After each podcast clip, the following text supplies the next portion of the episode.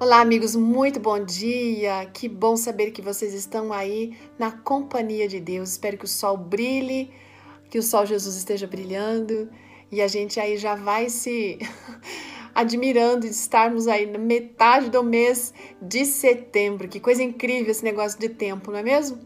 Mas incrível é a história de hoje, contada pela nossa amiga Matilde Pereira de Souza. Ela ama trabalhar na igreja, trabalhar na sua horta, ela tem quatro netos, mas sabe que a vida não foi simples para ela. Ela logo ficou viúva com três crianças pequenas e isso fez com que ela tivesse que se mudar para uma outra cidade. Desempregada, não conhecia um novo lugar, tinha que ter então um trabalho, escola para as meninas, uma creche para o seu bebê que tinha um aninho. Bom, mais uma coisa fortalecia a grande confiança que ela tinha em Deus. E ela sabia que Deus não ia abandonar, Deus não ia deixar eles passarem fome de jeito nenhum. Um dia, enquanto ela estava na igreja com seus filhos, na, na hora do culto de oração, ela percebeu que ela não era a única que tinha confiança em Deus, não. A sua filha de seis anos também demonstrou isso. Ela conseguiu escutar sua filha de seis anos pedindo a Deus em voz alta, com muita fé, gente, que o Senhor providenciasse um emprego para a mãe, a escola para ela, para sua irmãzinha e uma creche para o seu irmãozinho.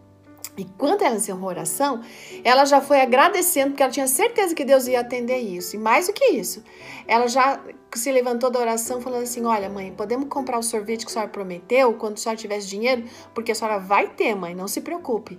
Deus vai dar esse dinheiro. Deus vai dar o um emprego e a gente vai ter escola. a Matilde crê muito que Deus se agrada de uma oração feita com fé e confiança.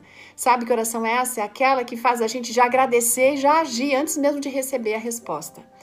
Quando eles chegaram em casa, eles tiveram duas surpresas muito bonitas, muito gratificantes, que era já a resposta da oração daquela menina. Primeiro, Duas escolas tinham entrado em contato dizendo que na manhã seguinte ela poderia comparecer com a documentação para realizar a matrícula das crianças. Segundo, era 10 da noite quando uma irmã da igreja bateu lá na porta e informou que ela estava se desligando da empresa que ela estava trabalhando e que a vaga ela estava deixando para Matilde. Só tinha uma condição, ela tinha que estar lá no dia seguinte às 6 da manhã.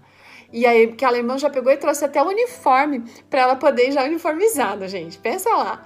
Naquela noite eles dormiram muito bem, não é? Agradecidos muito porque Deus é fiel. O seu amor não falha. Gratos a Deus porque Ele estava providenciando não só as necessidades, mas filhos maravilhosos, né? E que aprenderam, no caso da Matilde, aqui desde cedo a confiar no Senhor e esperar no Senhor. Mas eu tenho certeza que isso era fruto da própria experiência da Matilde. O verso bíblico que ela deixa para a gente como reflexão está no Salmo verso 2, 8, verso 2, que diz o seguinte: Da boca de pequeninos e crianças de peito suscita força, por causa dos teus adversários, para fazeres emudecer o inimigo e o vingador. Deus ouve as orações. Deus é sensível às crianças e nós precisamos incentivá-las a confiar em Deus de maneira verdadeira. Isso parte do nosso exemplo. Precisamos confiar em Deus e agir com fé.